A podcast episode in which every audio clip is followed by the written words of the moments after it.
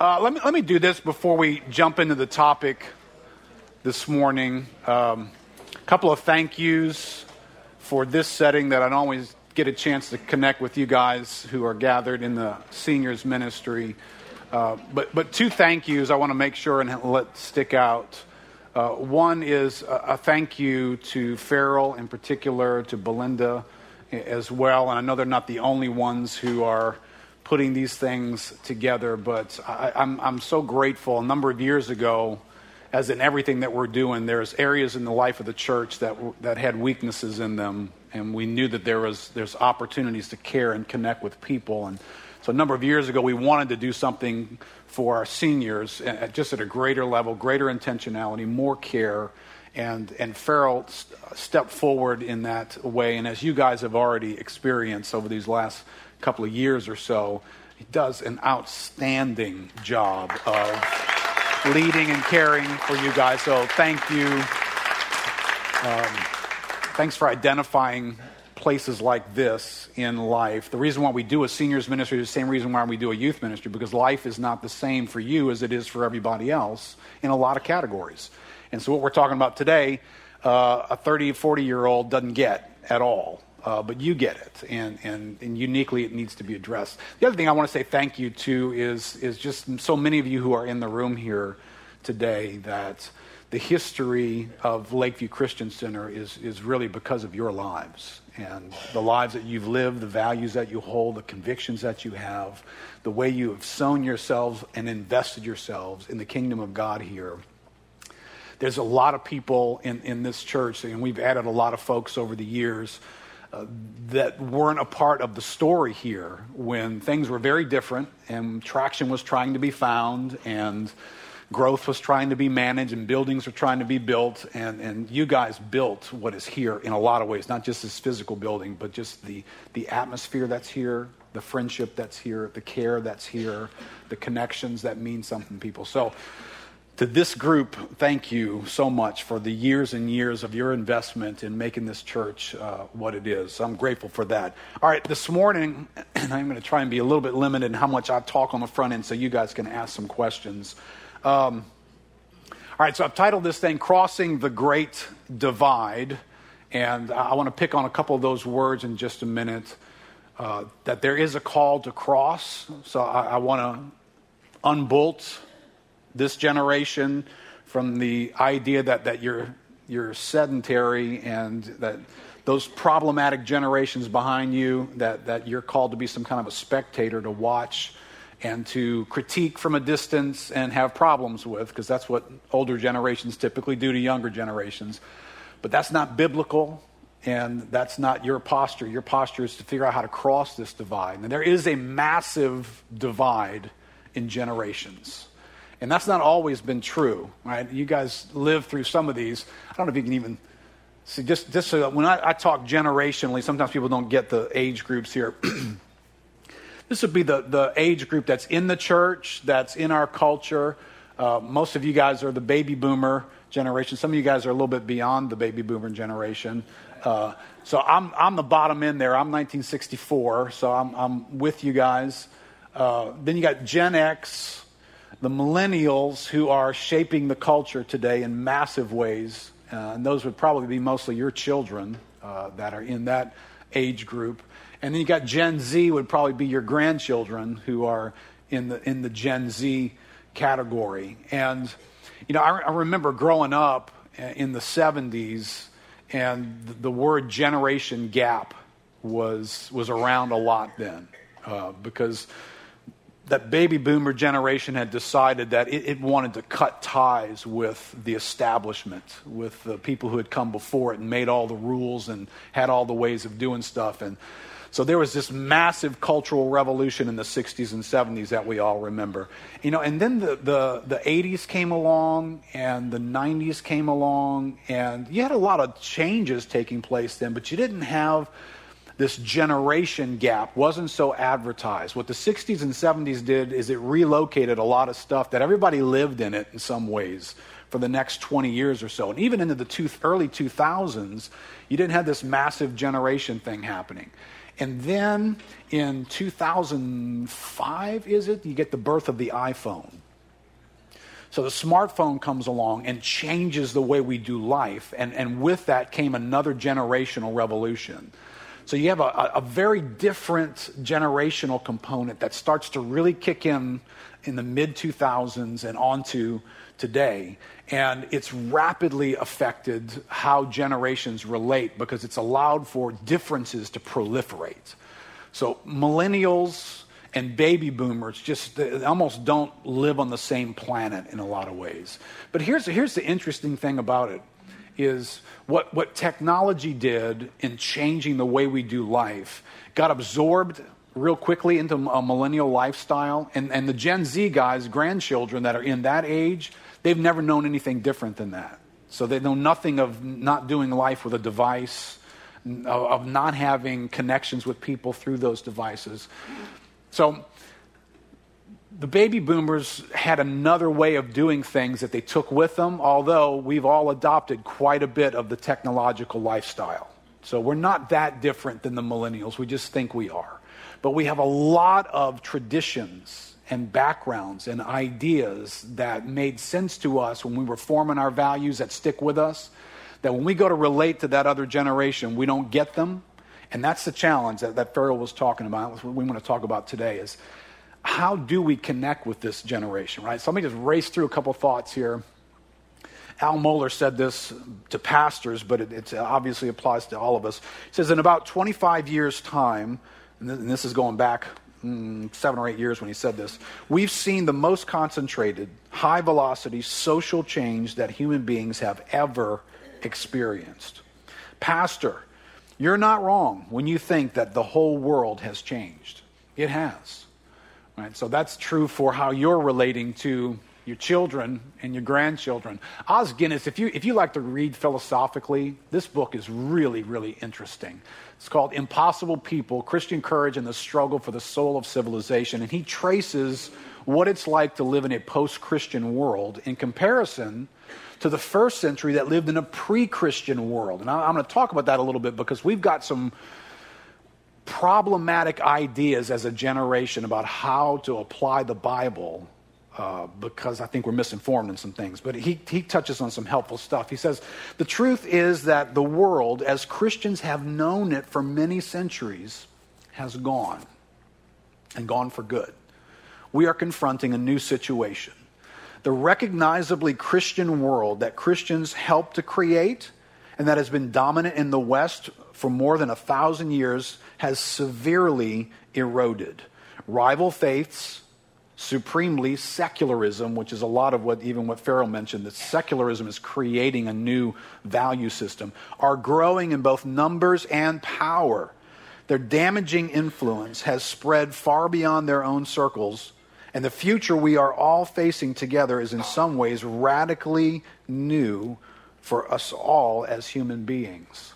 Right? So just think for a moment how different your world feels in that the world that you grew up in that shaped your values was a, was a Christianized world. Doesn't mean everybody was Christians, but the ideas that make Christianity livable and show up in daily spaces, moral ideas, quite a bit of them, Right? This is the, the big difference between biblical Christianity and moralism. Right? We're not just moral people, we're, we're new creations. Right? We come to Christ and we become some, a, a whole new race. We're not just people trying to get the world to behave like us. That's not their need. Their need is not to copy our behavior. Their need is to become new creations, to get out of the race of Adam and come into the race of Christ. That's their need. But the world had borrowed so much Christian thinking to create its culture. Now, how many guys recognize if you read the New Testament, that's not what the New Testament Christians were living?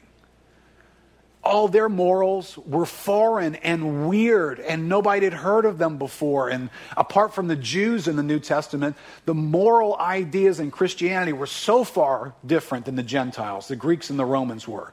So if you were a Christian in the first century, you didn't know anything of expecting the culture to behave and think like you did. You didn't expect that at all. But we come from a generation that was Christianized, and we expect people to have our values. All right, you understand that's upside down.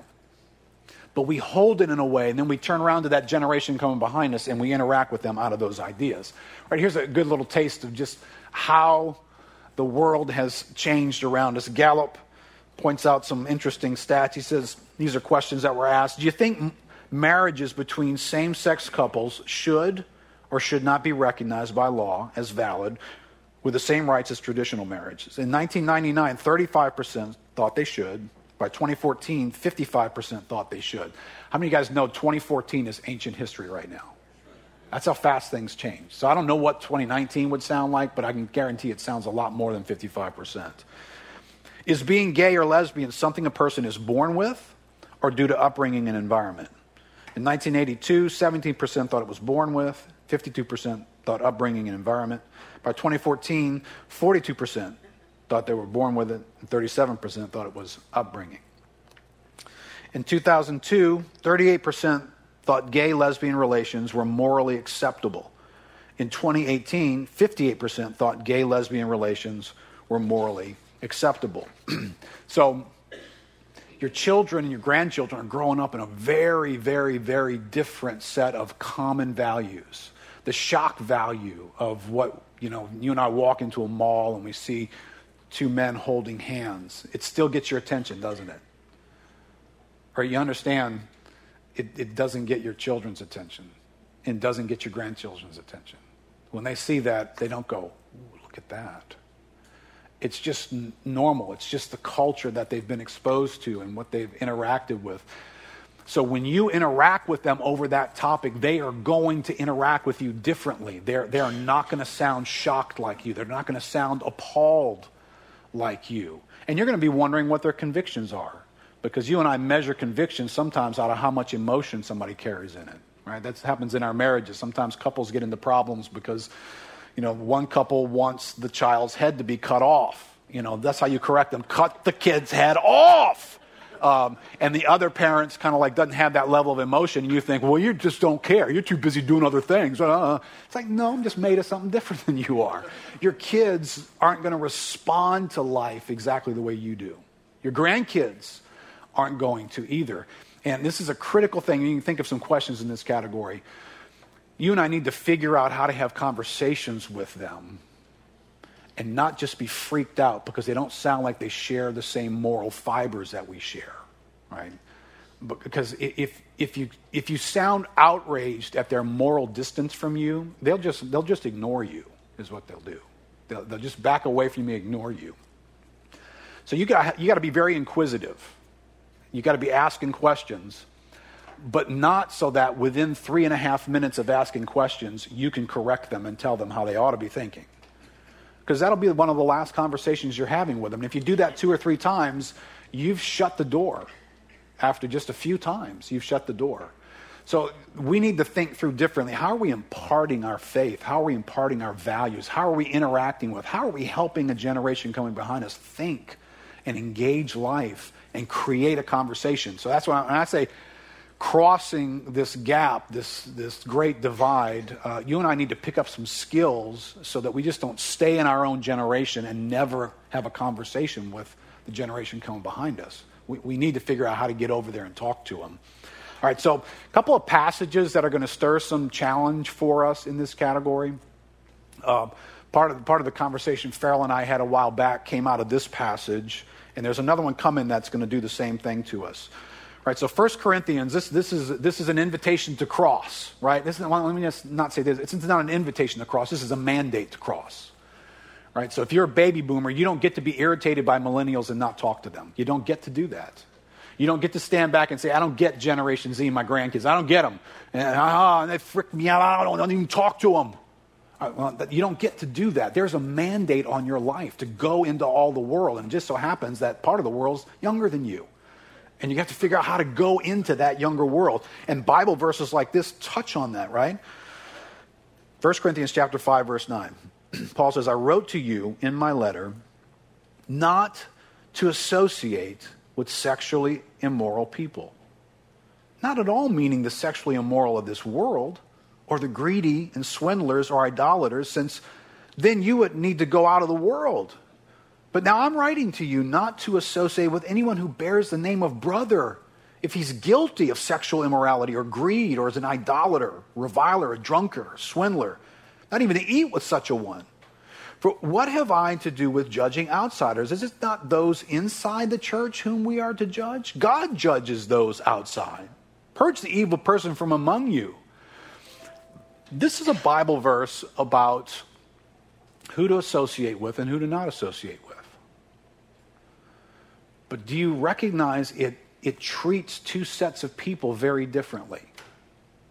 All right, so think of some questions in this category that we, we can talk about. Um, the baby boomer generation takes this concept, and, and uh, you know, I got saved as a teenager. So the, the influence of these traditions in the church was there very strongly early on in my conversion. When you got saved in the 70s and 80s, you were taught strongly the doctrine, if you want to call it that, of disassociation. When you got saved, it felt right, natural, and the right thing to do to cut all your ties and all your overlap of life with people who weren't Christians. So, most of us grew up, every time the church doors were open, we were here because we weren't spending time with anybody else but the church. We went to work, but we didn't associate with those people. We just did our work with those people. We lived in neighborhoods, but we didn't associate with those people. We had families, but we didn't associate with those people. We associated with the church. We did life with the church. And your family was full of people who, you know, they were drunks and revilers and idolaters, and they were hard to be around because their value system wasn't yours. And they cursed, and you didn't want your kids to hear that. You know, there's a lot of reasons for us to not get around worldliness in the world. And the church fostered that. Let me just say this generation fostered that. It made rules. And suddenly the, the rules went into categories that, that, listen, your kids and your grandkids don't get at all. So it went into categories like when you got saved, you know, within a short period of time, there was maybe going to be a, an, an album burning ceremony. And you were, you know, expected to take all of your old worldly music and you're just going to just burn all that stuff and throw it all away. And, and, now all you were supposed to listen to is christian music just christian music. That's the only thing you can listen to is christian music. And there becomes this, this rule among a generation of the church that you can't find anywhere in the bible and it's philosophically upside down right? In certain categories of life. You can't touch that. You can't touch that. But you can touch this over here. What's the difference between that and this and so, uh, so I can, I can listen to classical music, but I can't listen to rock music. I can only listen to Christian music, but I can go to a football game and watch the Saints play or the Dallas Cowboys play. Sorry, I had to get that for you. Um, you know, listen, philosophically, there is th- th- these rules got created by our generation, and they made sense to us because they were part of this separation theology. We, we, need to separate ourselves. And by the way, the Bible does actually teach about separation. So we, we do need to properly understand that. But you'll recognize your kids, millennials and, and Gen Z, they don't function separately like, like that. Their world has a huge amount of overlap. They don't just do life with the church, they do life with people they work with. They do life with people that they grew up with. They do life with extended family members. They're doing life differently and you and I are connected to them. We've got to walk with them. And, and they don't get us, and we don't get them in some of these categories, right? But obviously, what's most important is we make sure we stay biblical. But this Bible verse, as you can hear the nuances of it, it does not call you to disassociate with the lost. Where do we ever get the idea to build walls around our lives and our churches to keep out the worldliness of lost people? Why don't we just grow a biblical spine and be able to stand and be light in the midst of darkness? I mean, you know, that light has to be in the midst of darkness to be light. We wanted to be light in the bright sunshine. You got to come in, salt has to come in contact with that which is dead and decaying in order for it to have its impact. But our generation created a church that didn't do that, and it felt right to us. And we almost shamed each other if we didn't do that right. You were called worldly, etc. So we, we got problems. All right, generationally, we've got some problems. So when our younger generation starts protesting us, they got some grounds to do it. So don't think we got the high ground in all these categories because we don't. We do in some other categories, though. All right, so then there's another passage coming up here in 1 Corinthians where Paul's going to say this, and think generationally here, because you know, that's what generations are cultures, right? They're a different culture. So if we were going to plant churches in the Amazon jungle, that'd be a different culture. We'd have to learn that culture and figure out how to connect with it. Well, millennials are a different culture, and Gen Z is a different culture. And so Paul had some issues to say about these sort of cultures. In 1 Corinthians 9, he says, For though I am free from all, I've made myself a servant to all that I might win more of them. To the Jews, I became as a Jew in order to win Jews. To those under the law, I became as one under the law, though not being myself under the law, that I might win those under the law. To those outside the law, I became as one outside the law, not being outside the law of God, but under the law of Christ that I might win those outside the law. To the weak, I became weak, that I might win the weak. I become all things to all people, that by all means I might save some. I do it all for the sake of the gospel, that I may share with them in its blessings. And so, in some way, it would be appropriate for us, though we are baby boomer generation, to become millennials for the sake of the millennials, to become Gen Z for the sake of Gen Z. And in all ways that we can do that without crossing lines of, of sinning against God, we are under a mandate for the sake of the gospel to overcome the difficulties that we find in doing that. Right? So this is a mandate. This is not like, hey, this is interesting. No, this is a mandate. One more thought here now. Try and get some questions going here. Joseph Ria says, a deepening pool of ink has been spilled over the generational gap problem. The real problem and the real situation isn't organizational, it's personal. The real problem is that increasingly we're no longer making friends across generational lines. And that's true toward you guys as well. Right? You're, you're, you're not being pursued well by millennials. Um, Gen Z, you know, kind of a younger group, so they're probably more grandchildren-ish pursuit.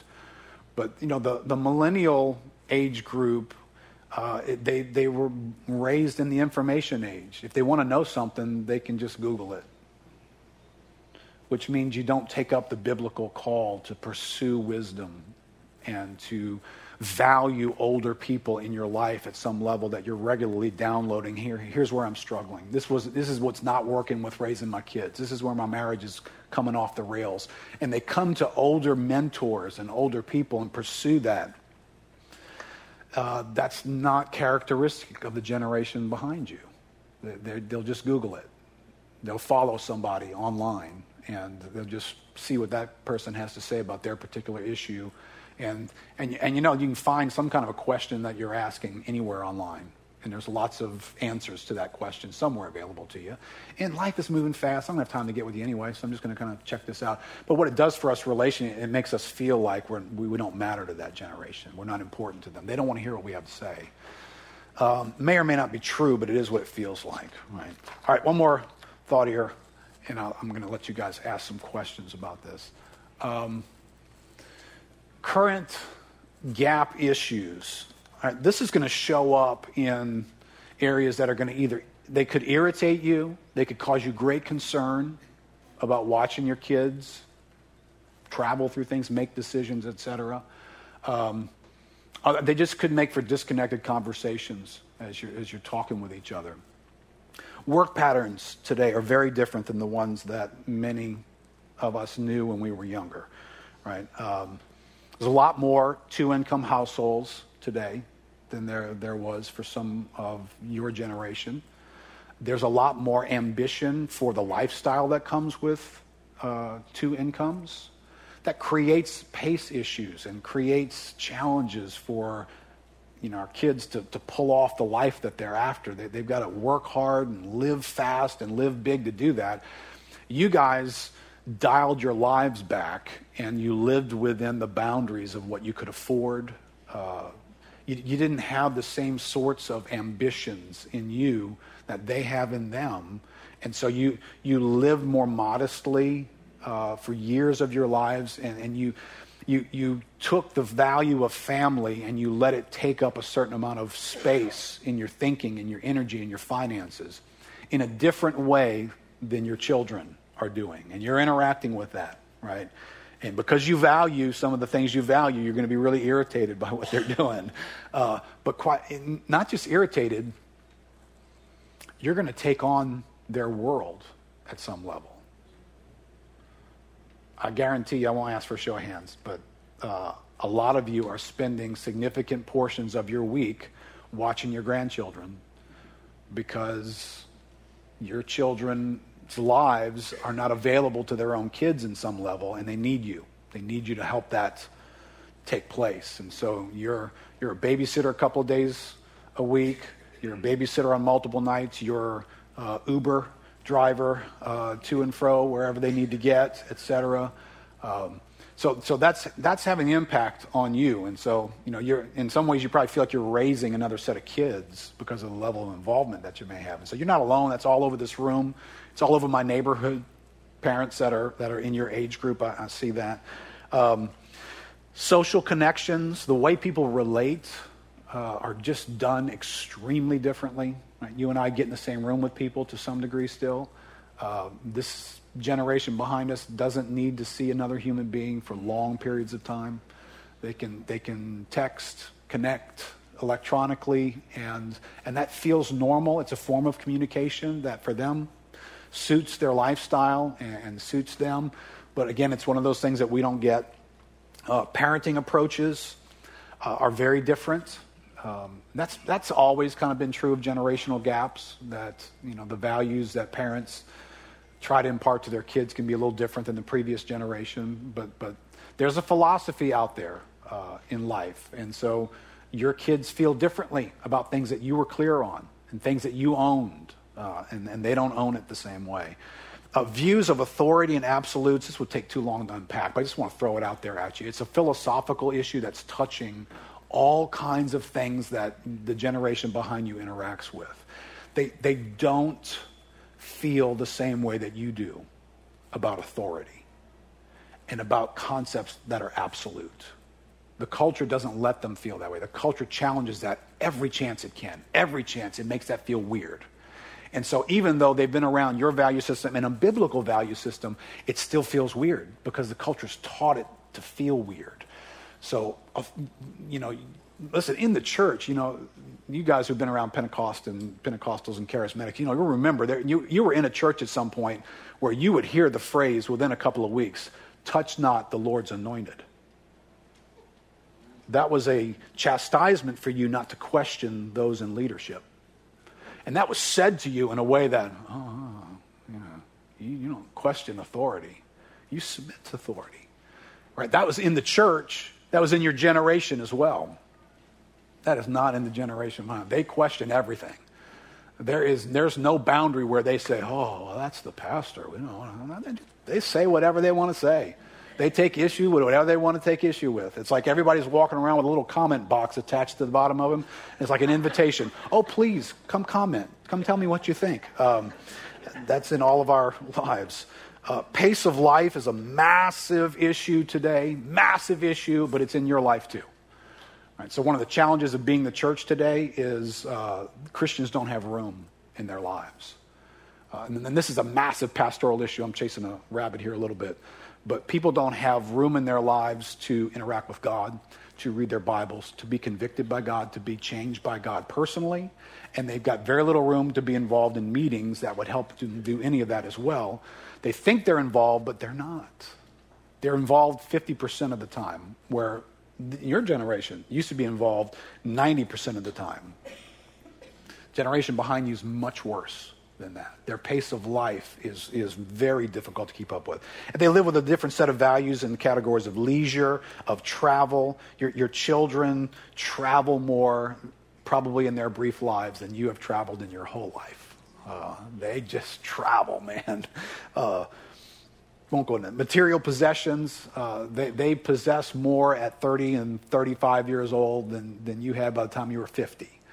Uh, just a different world, right? So they're living a different experience. All right, so into your life, throw out some questions here. So Farrell, we'll, we'll move to the Q&A time. Um, in, into your life are people that God has put there, and you're bumping into situations with them. Uh, strained conversations, distance and disconnection that you just don't, you don't feel welcome to interact with them in some ways. They don't feel receptive to your conversations. Um,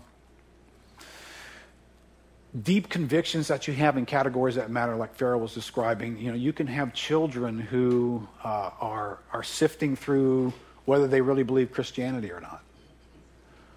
Gender identities issues are coming into your families, and so could be your children, could be your grandchildren, could be the friends that they get around, the people that they bring into your settings with you that are openly gay, um, that are pondering same sex marriage.